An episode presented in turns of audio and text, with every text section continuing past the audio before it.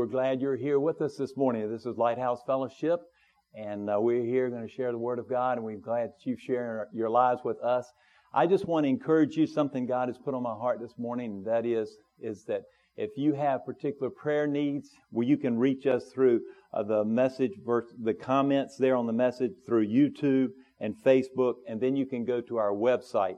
If you have questions, we invite those questions and uh, we ask that you would just send those in, and we will make a, a, a diligent effort to get back with you. We're learning about this new technology and so forth, but we, you're important to us. So send those messages in. And then also any of the donations you'd like to give towards, uh, you can go to the website and there's a way of doing that for our food pantry and also for the ministry here at Lighthouse Fellowship. We have uh, glad that you have joined us. We are discovering that people from all over the world are connecting with this uh, live streaming and, and all, and we're glad of that. We have friends all over the world. We have friends in Quito, Ecuador, who are watching our, our live streamings, and so we want to welcome y'all.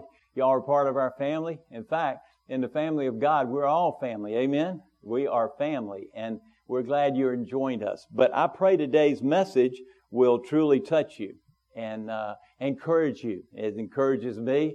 And you always say, well, Jim, you're the one that brings it and so forth. You need to be encouraged. And I do. But I believe the Word of God is so powerful that even when those who speak the Word of God, that something happens, our lives are changed. And I just believe your lives are going to be changed today for the better because of the living Word of God. And I do believe God will speak to you today. We need a word from Him. We're going through some really changes in our lives, our routines, and so forth. And I just believe God's Word is going to touch you today and change your life. And so we will uh, share this word just a moment. I want to encourage you to continue to pray. Pray for people all over the world who are experiencing this coronavirus. We pray for protection. We pray that God would protect us. And I want to just say, and, and y'all know this, according to the Word of God, Jesus is our only protection. Our ultimate protection comes from Him. We can put our mask on, we can socially distance, we can wash our hands till we're blue in the face. But Jesus Christ is our ultimate protection. And so pray to Him, run to Him. His arms are always open wide, and He wants to receive us. And so I encourage you to run to Jesus and continue to cry out to Him, whatever your particular issue is, no matter what it is, healing, deliverance, or salvation. Many of you maybe today have never really given your hearts to Jesus Christ. And today may be the day that you uh, surrender your heart to Christ, that you ask Jesus to come into your heart and save you and be your personal Lord and Savior. And then in that relationship with God, which Christianity is foundationally a relationship with God Almighty. No other religions has this. We basically, they just are based upon how many good works you can do and whether or not you can go to heaven. Uh, Christianity is certainly founded on obviously Jesus Christ him uh, crucified and buried and resurrected from the grave. He lives, and uh, our relationship with God has been made available to each one of us as we trust in Jesus Christ. So I want to encourage you, anybody that is listening to this message today. I also believe that Jesus is the answer to whatever issue you are facing today. And doesn't make any difference. You know, many of us have walked in bondage and uh, the things that the world has entrapped us in. And maybe you've come to Christ and then later on you find that these old habits and all addictions are still there and they're not broken. I believe that God sent Jesus. Jesus said he's come to set the captive free. This message today. I, I, believe I also believe that Jesus is the answer to whatever issue you are facing. I believe that we are seeing deliverance take place in a powerful way. And so I want to encourage you today to ask God to come into your life, deliver you, and set you free. Amen? Let's pray together. Father, we just thank you for this wonderful day you've given us. We thank you for the privilege of coming before your throne of grace and asking for grace and mercy in our time of need. What an awesome God you are. You're a father to us. Abba Father, Daddy God. And we run to you today. And we ask you, Father, today, in this time of live streaming, on the website, Facebook, and YouTube, dear Lord, that you would, Lord, speak to people's hearts all over this nation and around the world who'll be watching this, listening to this, and listening to the many messages and worship services throughout the world today. And we ask you, Father, to come and touch and enter into the realm, dear God, with each and every person because you are there with them and you want to reveal yourself. Strong and mighty is our God. And we ask you today, Father, that you would speak and you would touch them and set the captive free. We want to say we love you. We praise you. We worship you, Lord. We just thank you, Lord, for your presence in our lives. We thank you. You have not abandoned us. You have not, Lord, walked away from us. You are with us and you will see us through this time of this coronavirus and whatever other the issue is. You are the answer, dear God. And we run into your arms. We pray. And so, Holy Spirit of God, we welcome you here today to manifest your presence in our midst here in this church, but also, Father, in the homes and the, the places that people are watching this live streaming. We invite you, Holy Spirit, to come and manifest your presence in our midst. We pray that. And we ask you, Holy Spirit, today to come and, and reveal Jesus Christ. Reveal Jesus to every heart today. We know He's the answer. And we, He's the one we love. He's the one we know that laid his life down, who did not have to lay his life down. He laid his life down voluntarily that we may be able to stand before you today in complete freedom. And thank you, Father, today for your love through Jesus Christ. Now speak and let me get out of the way and let your word and your truth go forth in power. It's in Jesus' name we pray. Amen. Amen. Our message today is our desire for personal peace. Everybody here, we need personal peace, don't we? And the scripture is taken from Isaiah chapter 26, verses 3 and 4. It's one of my favorite. It's certainly the whole Word of God, the whole counsel of the Word of God is there, but it's Isaiah chapter 26, verses 3 and 4. And we'll look at this. So, the NIV says it real well too. You can read any version, certainly. Isaiah 26, verse 3 and 4. You will keep in perfect peace him whose mind is steadfast because he trusts in you. That word steadfast in other uh, translations is, is, is your, your mind is stayed upon you. In other words, it's fixed upon him.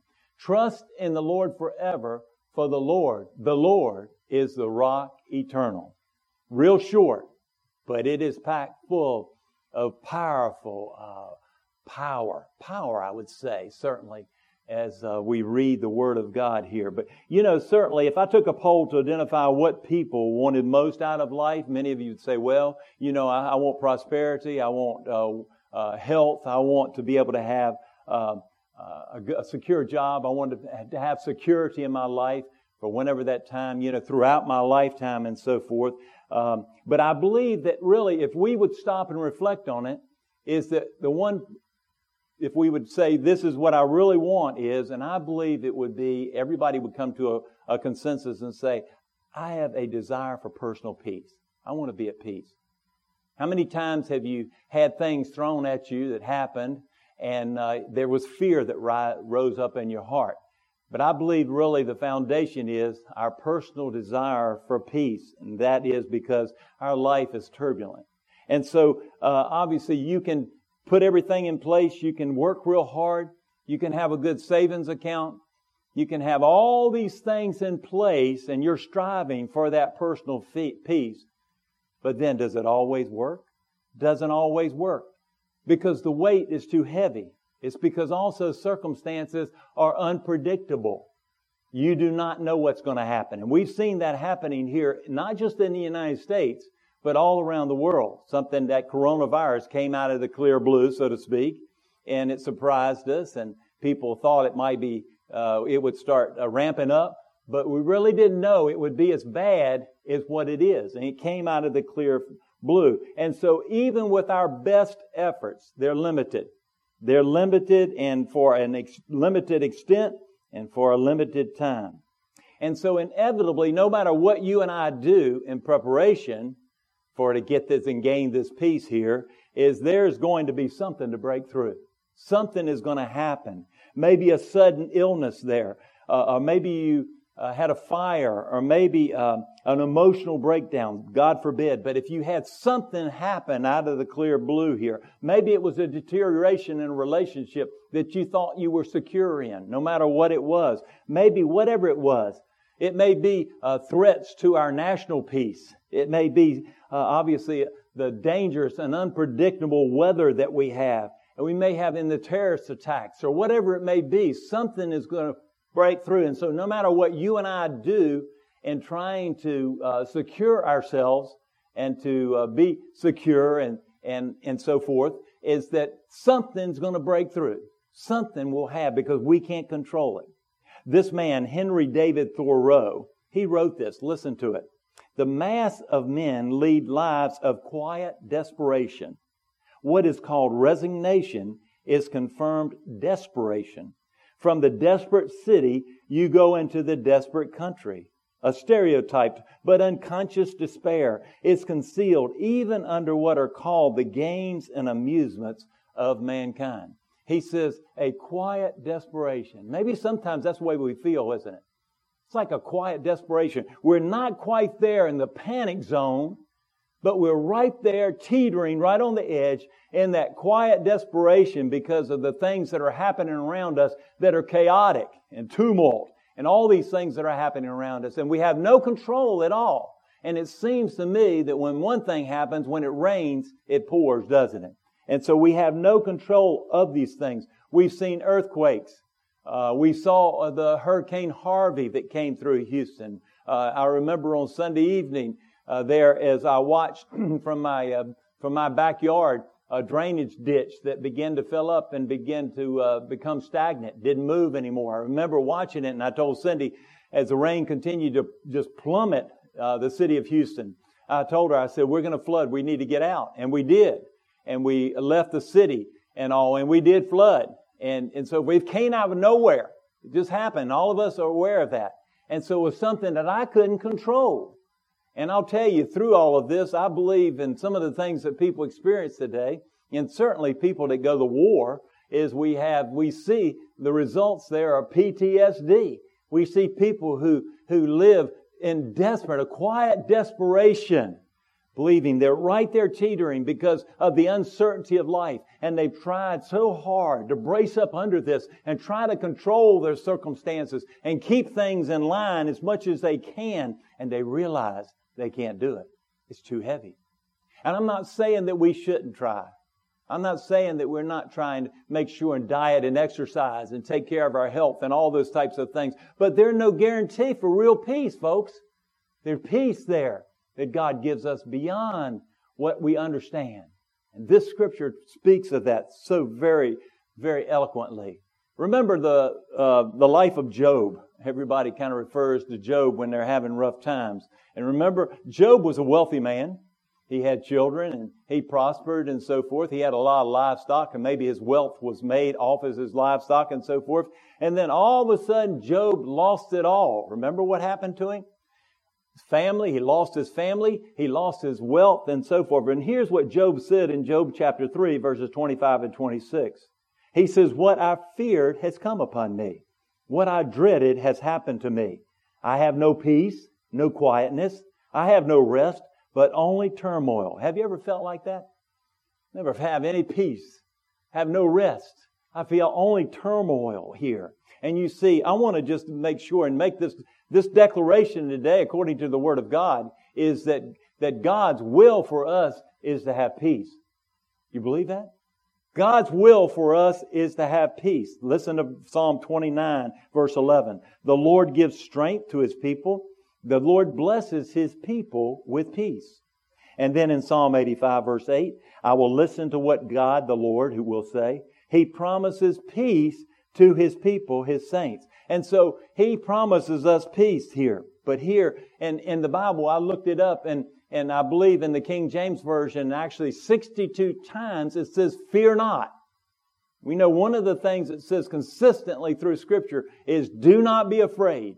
Fear not, be at peace. This is, this is something that God has spoken, and certainly we know that we can have that. We'll share as we go through this here. And so why is it, as I look at people's lives, why is it that people don't have peace? People all around us. They don't have peace.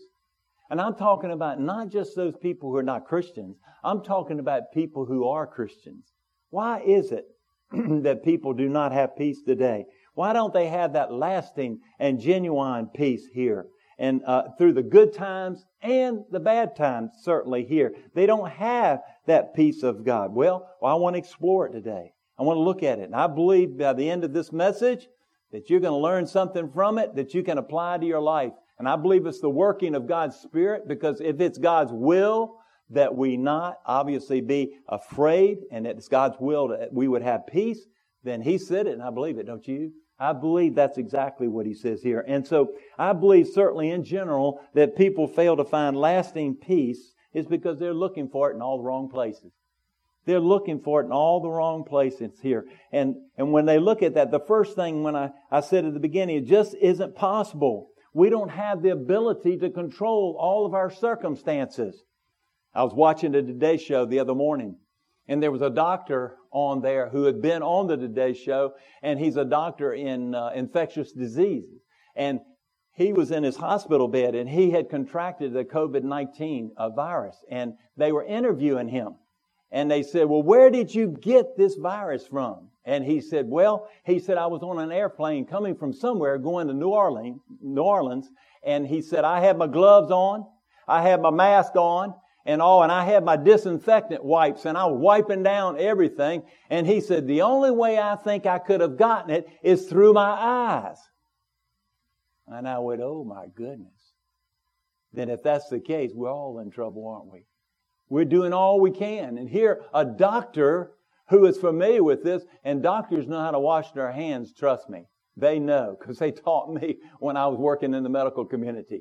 They know how to wash their hands and all. And so if he got it and so forth, right out of the clear blue, he had done everything that he possibly could. He had to try to control all of his circumstances to keep from contracting this virus. But in spite of all that, he still contracted his virus, that virus and all. And so you want to say here today, no matter who you are, some of the richest as well as some of the poorest, that, you know, they can't control their situation. It doesn't make any difference how much money you have. It doesn't make any difference how, no matter what, and, and if we can get it through our eyes, then obviously we can walk out into the air and it can hit us and we can get it and so forth. We don't have control.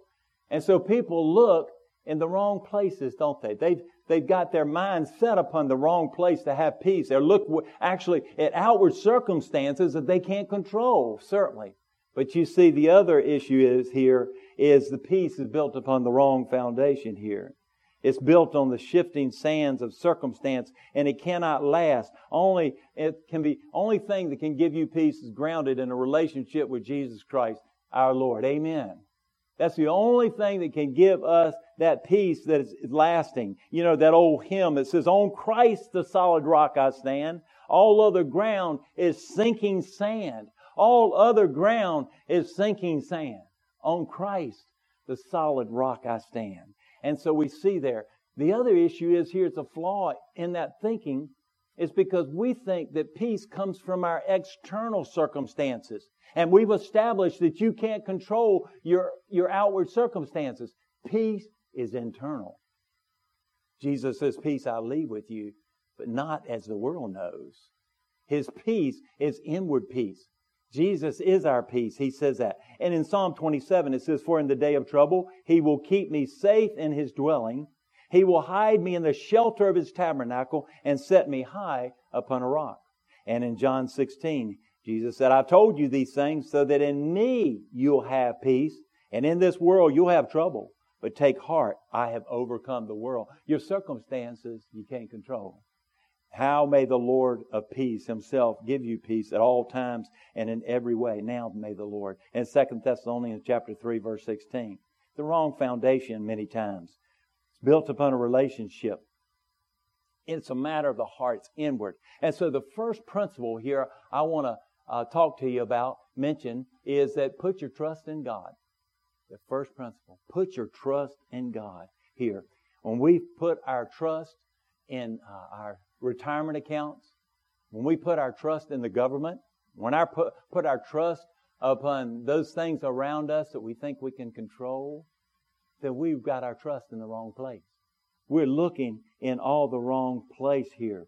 We have confidence in things and things shift It's like sinking sand, like that old hymn. They're like sinking sand here, obviously. Our ultimate reliance has to be upon God Himself.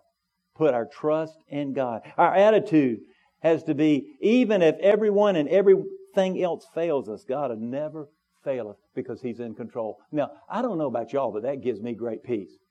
No matter what happens with this, because they're saying today, the doomsday pro- prophet, so to speak, in that, as a science is saying, oh, it's going to get worse in the fall. It's going to be bad, you know, it's going to look like this. And, and they show that graph, and I've got to really study that graph to understand it. I know our engineers can understand it. I can't. I look at it and it's going up, and they're, they're showing and plastering that graph on TV all day long. Here we go. It's going up, it's going up, and all these things. If I looked at all these circumstances around me, I would be in turmoil. I would be in a state of quiet desperation, wouldn't I? Just like Henry, Henry David Thoreau. You see, I didn't mention, but that man wrote that particular caption 150 years ago. That quiet desperation. So what does that mean? It means it's always been changing circumstances. There are always problems. We'll have trouble. Jesus said, I've overcome the world. Look to me. He is the answer. In Psalm 20, verse 7, some trust in chariots and some in horses, but we trust in the name of the Lord our God. You know, horses in the Bible, I believe, are a, a symbol of, of strength. They're strong. And, and, and the chariots there, you know, they were built tough because they were built to go into war and to battle and so forth. And the terrain like that, they didn't have uh, Interstate 45. They had a rough terrain, didn't they? And so they had to go over these things and they had to be built solid. But you see, Israel didn't place their trust in, in horses or chariots because horses can become lame. There is a weakness in a horse, even with its strength. A chariot can have a cracked wheel in one way or another. They didn't put their trust in these things, even as strong as they could look. And the same way with us, even when our, maybe our bank account looks sound and everything looks like it's going good and you've got retirement coming in, we don't put our trust in those things. Our government can collapse at any moment, God forbid.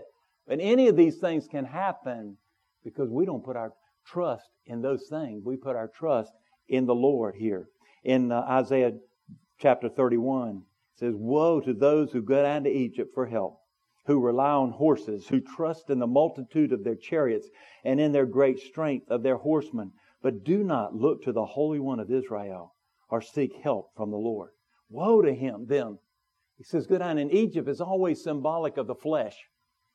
Woe to them who depend upon the flesh of something I can do by making my circumstances better, that then I'll have peace.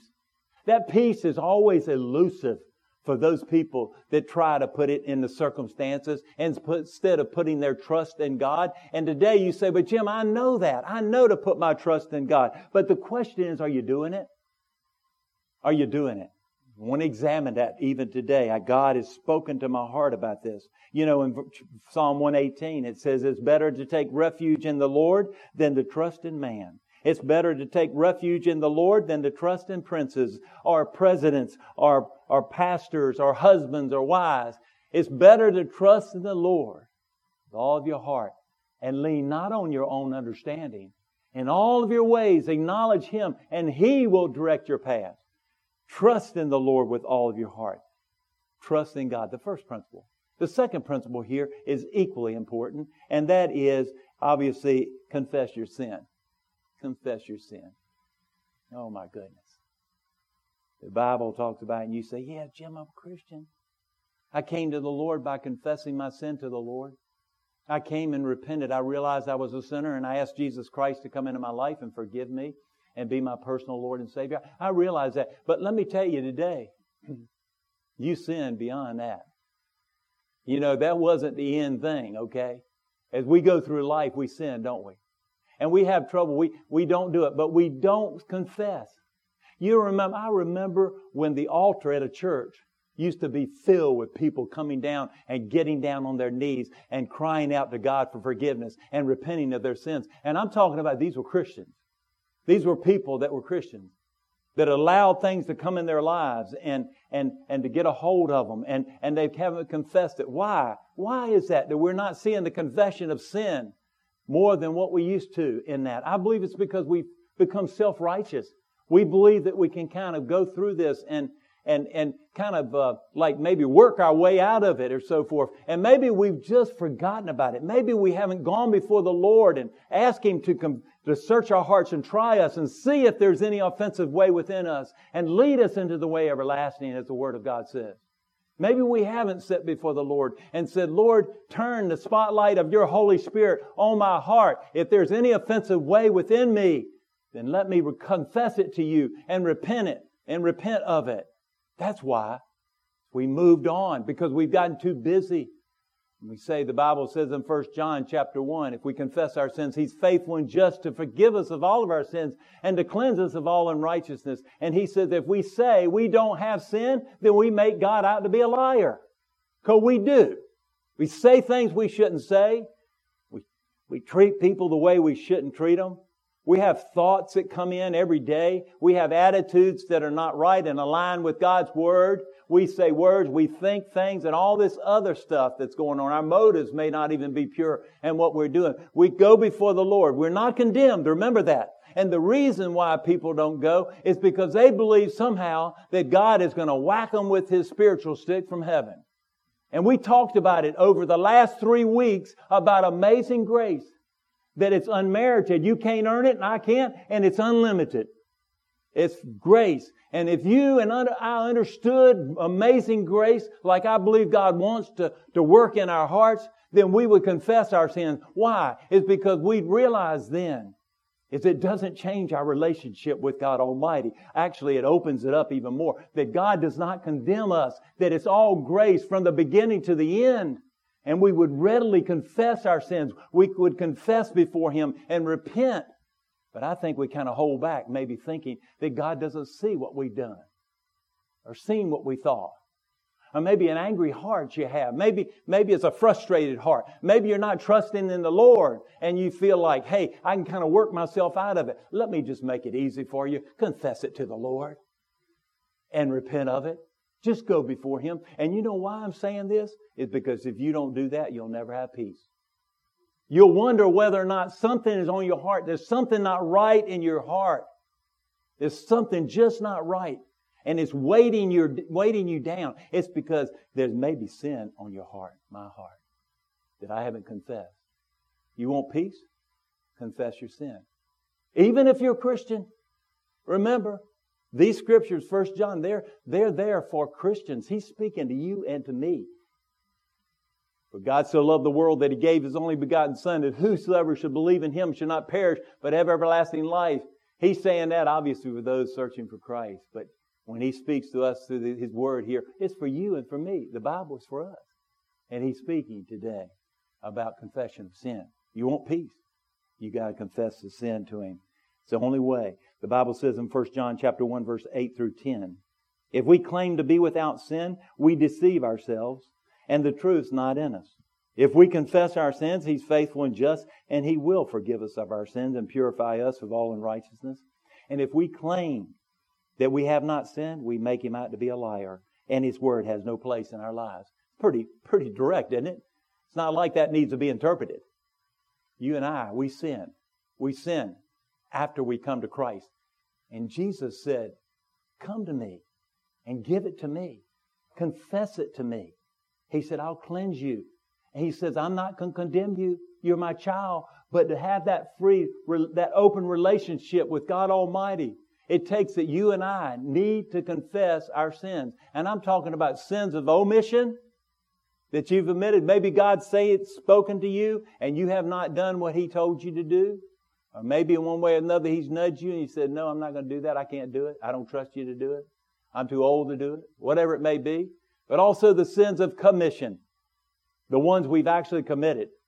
Known sins, unknown sins, whatever it may be. Go before him. If you don't have peace, that may be what, what the issue is, certainly. We don't have to confess it. You know, we obviously, let me ask you a question. How do you typically respond, you know, with someone who confronts you and criticizes you? How is it? Does defense, uh, a defense mechanism rise up in you? Immediately you want to try to say, oh, let me blame somebody else. Or maybe somehow, you know, um, let me justify this, okay? You know, because I know I'm right in this situation. I know I'm right and all that. Now, how do I know all about it? Because I'm telling you, I walk in that. I'm not walking on a cloud, folks. I know. So if you, if something rises up in you, if somebody criticizes you, and, and you kind of get defensive about it, then go back and ask God to give you humility and give you the grace to repent. Ask Him. He will. You run to Him. But what we do, we hide it in our hearts and we just say, hey, I'm just better than everybody else. I just know better. Nobody else knows like I know, okay? Isn't that the way we operate a lot of times? It's the way we do that. And why is that? Why can we freely do that? It's because God's not going to abandon you. You're His child. I'm His child. And I can run to Him like that all the time, all day long, because why? His grace is unlimited. Keep running to Him and seeking Him. Something happens when you do that. You're forgiven past, present, and future. But a lot of times we hold on to it because we become so self-righteous. You know, I'm better than they are. You know, you look at what they did and we look down on their noses, down our noses at them. We look at them and, and, we know, obviously, when we do that, what do we do? We set ourselves up for pride in our own hearts, which is the worst sin in regards to our relationship with God. It's pride coming in there. That's why when we're family, we're family. And when you're family, you know, when somebody says something wrong that maybe hurts your feelings, somebody says something to you, and man, it just pricks you at your heart, and so forth. What do you do, man? I'm going to get defensive about it. What do you do? Instead of running Jesus and seeking Him on it, you begin to obviously have bad thoughts about that person that spoke that word. But what you can do is run to the Lord. Why? It's because that person is forgiven just like you are. And that you are no better than that person that spoke that. Think about that for a moment. You're no better. But what we do is, man, I'm a little bit higher than they are. Look what they said to me. And then you go out of here and you leave even the church house today and you say something that may even be worse and so forth. But you don't remember what you say, but you remember what that person said. Confess your sins and repent of it. He freely, freely forgives us. That's good news, church. That's good news to freely be forgiven by the Lord. That's why we can so freely confess, obviously. But we obviously fail to acknowledge sin and our spirituality, and it's harmful to us. And listen to what David says in Psalm 32. When I kept silent, my bones wasted away through my groaning all day long. For day and night your hand was heavy upon me. My strength was sapped as if in the heat of summer. And then I acknowledged my sin to you and did not cover up my iniquity. And I said, I will confess my transgressions to the Lord. And you forgave what? The guilt. He says, the guilt of my sin. Isn't that good? So if you're walking in shame today, or whatever it may be, it may be the enemy has put it on you. It may be not something that not, not truly guilt from the Lord, whatever it may be. But go to the Lord. He'll show you why. It's because He wants you to have peace. It is God's will that we have peace. If you're not at peace, then go back and let the Spirit of God examine your heart. Obviously, we need peace. Blessed is he whose transgressions are forgiven whose sins are covered, and blessed is the man whose sin the Lord does not count against him, and in whose spirit is no deceit here. People refuse to repent. They'll pay the penalty. They will eventually stand before God Almighty. The time to repent is now. In fact, during a, a move of God's Spirit and awakening and revival, a major wave of repentance comes upon God's people because I know obviously judgment starts in the house of the Lord. God looks at the church house and he looks at my heart and your heart. And maybe even today, I want to just mention those of you who are watching this, that maybe God is tugging at your heart in something that you know you have not asked forgiveness for. You've not asked forgiveness, or maybe you've not forgiven someone else for something they've done to you. Maybe it was something that truly wounded you and hurt you and damaged you. And sometimes I say it damages our ego, doesn't it? I would encourage you today to go to Jesus and forgive them and forgive them of what they've done and ask forgiveness of our sins. We've all come together the same way. The same mercy and grace is extended for all around us, just like it's extended to us. But we think somehow we got a corner on the grace and mercy of God, don't we? It was just for me. Man, I got my foot, my ticket to heaven, you know. But these other people, these other rascals, these other sinners I hear is what I'm talking about. These others I hear that are doing these things and so forth. You see, the same grace and mercy is extended to them just like it was to you and to me. Confess your sins and repent, and God will freely forgive you. The third principle here is, is to treasure the right things. You know, we set our hearts on the wrong thing. The Bible says here, here in Isaiah, as I mentioned, He'll keep him in perfect peace, whose mind, what? Is stayed upon thee. I take that to mean, and maybe even the Hebrews explains it like this, is fixed on the Lord. In other words, God's got to be first place in your life. If everything else is crowding God out in your life, then I want to tell you, you're not going to be at peace. Because those things will clamor for your attention instead of putting God first in your life and put Him there, right there in front. You have all this other clutter of stuff here. Treasure the right things. In Matthew 6, listen to what it says. This is God's word, folks. Do not store up for yourselves treasures on earth where moth and rust destroy and where thieves break in and steal, but store up for yourselves treasures in heaven where moth and rust do not destroy and where thieves do not break in and steal. For where your treasure is, there your heart will be also. So what will God reward? Truth justice, love, peace, joy, kindness, long suffering, self control, all those things of eternal value. That's what God desires and, He values here. So if you want to have peace, then do that. The fourth thing here is real simply pray. The fourth principle pray. You go, I know that. I know that. But how often do we fail? How, to pray? How often do we fail when we face a particular issue in our lives or challenge or whatever it may be that we don't look to God first? That we don't run to Him and pray through. I'm talking about, and I mentioned last week about praying through. Old saints pray about it. They pray through it. They keep praying. And you know, we flip a prayer up. Nothing wrong with it. Don't get me wrong because the Bible talks about mentioning people in their prayers. But I'm talking about when you have a certain burden on your heart you have a particular thing and you just don't have peace, then pray until you have that peace. Keep praying. Come before the Lord here. In Philippians chapter 4, verses 6 and 7, it says, Do not be anxious about anything, but with prayer and supplication, with thanksgiving, let your requests be known to God, and the peace of God that passes all understanding will guard your heart and your mind in Christ Jesus. He says here, He said, Don't be anxious. Does He say, Be anxious about certain things? Does he say, be anxious about the coronavirus? Is that what it says here? The NIV doesn't say that anyway. Does it say to be anxious about certain things? He says, don't be anxious about anything. But with prayer and supplication, with thanksgiving, let your request be known to God and the peace of God that, that passes all understanding. We can't understand that because it's supernatural peace. It's a peace that's way beyond understanding will guard your hearts and your minds in Christ Jesus. What does that word guard mean in the Greek? It means it, it covers, a shield, it's garrison. It just covers you, your heart and your mind. It's like protection against these things, against the fiery darts of the devil who come, he comes at you with all these lies. he says, you know what he's telling us today, some of us, and even my age, I'm, and I'm in the, uh, the older generation, obviously. He tells us that we'll never make it because what they've said, well, you know, the older people, they're more susceptible to this virus than anybody else around. You know, you know, you got to really, you know, and all this stuff. And you start pondering those things and you begin believing, my gosh, things are going to come down on me. I'll never make it through here. Look at my age. And if I make it another year, I'll just be fortunate. That's a lie from hell. God Almighty has an appointed time for you and for me, and we're not going anywhere until that appointed time. But we don't trust in Him.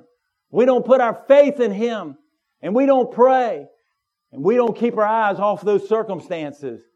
We'll get all distracted, and we'll be all wishy-washy, and we'll get in all types of trouble. Pray, obviously, because we haven't prayed, we many times get in a whole lot of trouble. Peace will come peace will come. You'll keep him in perfect peace whose mind is steadfast because he trusts in the Lord, in you. Trust in the Lord forever. And listen to what he says here. And I like what he says in the Hebrew. He says, For the Lord. Okay? Now that'd been enough for me. But then he goes, For the Lord, the Lord. He says it again. The Lord is the rock eternal. In Romans 15, may the God of hope fill you with all joy and peace as you trust in him, so that you may overflow with hope by the power of the Holy Spirit. The Lord, the Lord says this. We're not trusting in him, and we're looking to all this other. Nothing wrong. Take care of your health. Take your vitamins. Keep your immune system up. Do all this stuff that you know. Wash your hands. Do those things. But I want to tell you today, our ultimate protection comes from the Lord. He is our protector. He is our provider. He is our peace. And as I close, I just want to mention to you this I, I thought about, and I said, if you want peace, cut the TV off. You want peace, cut it off. Don't listen to it. Why? It's because what you're doing then is filling your heart and your mind with those things that man is doing. I want to tell you where to focus your mind and your heart. And that is upon the things that God's doing. Amen. Don't look at it. Turn it off. I can get maybe just a headline and say, okay, here we go. What's he saying about opening up? What's Abbott saying about opening up? What's he saying and so forth about this? And I can get that. Okay, we're doing that. Here we go. We're going on. What is the old expression? Is to gaze, to, to glance at your circumstances and what? And gaze upon Jesus. Glance at your circumstances and gaze upon Jesus. Turn the TV off. Don't look at that mess. Because what you've got is a total, total just spewing of doom and gloom. Of doom and gloom. And I thank God for each one of them, these scientists that have dedicated their lives to these things, okay? Don't get me wrong, what I'm saying. God's saying, fill your hearts and your minds with my word. And you'll sense the presence of the Lord. Because when you feel and you sense His presence and you're aware that He is with you, let me tell you, you can do anything. Because you know all things are possible with God. Then also, first of all, peace is exper- experiential. I can talk about it all day long, but I pray that God would give you an experience of His peace. Peace is experiential. Western church has kind of cut out experience. You can't have experience. Let me tell you, we need experiences. It's experience when I came to the Lord. Experience when God baptized me in the Holy Spirit. Experience when God has filled me throughout my life in different ways, in one way or another. He's touched me. And I have experienced His touch in my life. And just as I mentioned, ask Him for a phileo encounter with His touch, experiential touch. We know agape knowledge, but phileo is a tender touch of our Father. You know you'll be able to go through this. And don't look at your age and whether or not, hey, all they're saying is, man, you're done. And then they keep talking about the comorbidity. Comorbidity. I've got more comorbidities than the world would even allow. And as you get up in age, if you don't, then thank God for that. But at the same time, am I worried about that? No, I'm not being arrogant. Don't get me wrong. But I'm saying all these things today are important to know. Our hope and our trust is in God Almighty. Amen. Don't do anything brash or anything. But I want to tell you, don't walk in fear because that's not God. He's saying His will for us, you and me, for His children, are peace. And those of you who are watching out there today, if you don't have peace, I would just encourage you. If you've ever put your trust in Jesus, to run back to Him and ask Him, say, Lord, I want to experience your peace. I want to know you in my heart of hearts as my Lord and Savior. And I want to experience that peace that Jim is talking about in Philippians talks about. That He'll guard your hearts and your minds in Christ Jesus. He, he, he protects us just like the helmet of salvation protects us from those fiery darts the enemy comes against us, the lies that he keeps throwing out there saying, you know, we're not going to make it. We don't know if we'll ever be able to leave the house again. We don't know what we're going to have to do. That's not from God Almighty. God always gives us hope. Hope means in the, the future of what's going on today. We're to walk in that freedom. We're not to walk in captivity. He came to set the captives free. I believe it grieves his heart when we're not walking in the things that he would desire for us, each one of us, in the freedom that he would have us to be. I believe it grieves his heart because that's why he came. Jesus came. And it's like Jesus is there saying, Why don't they believe me? Why don't they just trust me and trust my word? You see, God's word is not hard to understand. And I mentioned I've been going through the Old Testament and New Testament through the Psalms again, and God is speaking. God is doing something. He's renewing us. He's reviving us. And I believe there's awakening on the way. Amen. There's an awakening across this land of people to be awakened to the holiness of God. Hallelujah. Thank the Lord. I pray for each one of you today who are watching. I pray that God would, would truly just touch you in a powerful way. I pray even now, Holy Spirit of God, that you would come and, and come upon every person here watching this and speak to their hearts. Give us hope and take away any fear. I, I reject and take and come against fear in the name of Jesus. And I speak peace into the hearts and lives of those who are watching. I thank you for watching today. Thank you. I pray that uh, if you have any uh, particular comments on these particular avenues of YouTube or Facebook or the website, if you would send them to us. And again, we're going to try to get back with you. I just believe that God is opening up new avenues of evangelism as a result of these live streaming that churches all over the nation, all over the world are doing. I believe people are hearing the gospel today that have never heard the gospel before. The gospel, the good news of Jesus Christ coming and dying and rising again from the grave to set us free from our sins. You're that way today? Send me a note, send me a comment. I'll pray for you. Uh, we can keep it confidential, but I'll pray for you. We'll pray that God would touch you and set you free.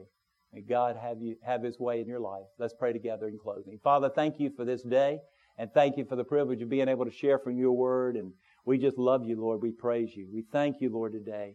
And whatever you, Holy Spirit, have said in the hearts and lives of these here and those who are watching and who will watch, we ask you, Holy Spirit, have your way and speak and help us to be obedient.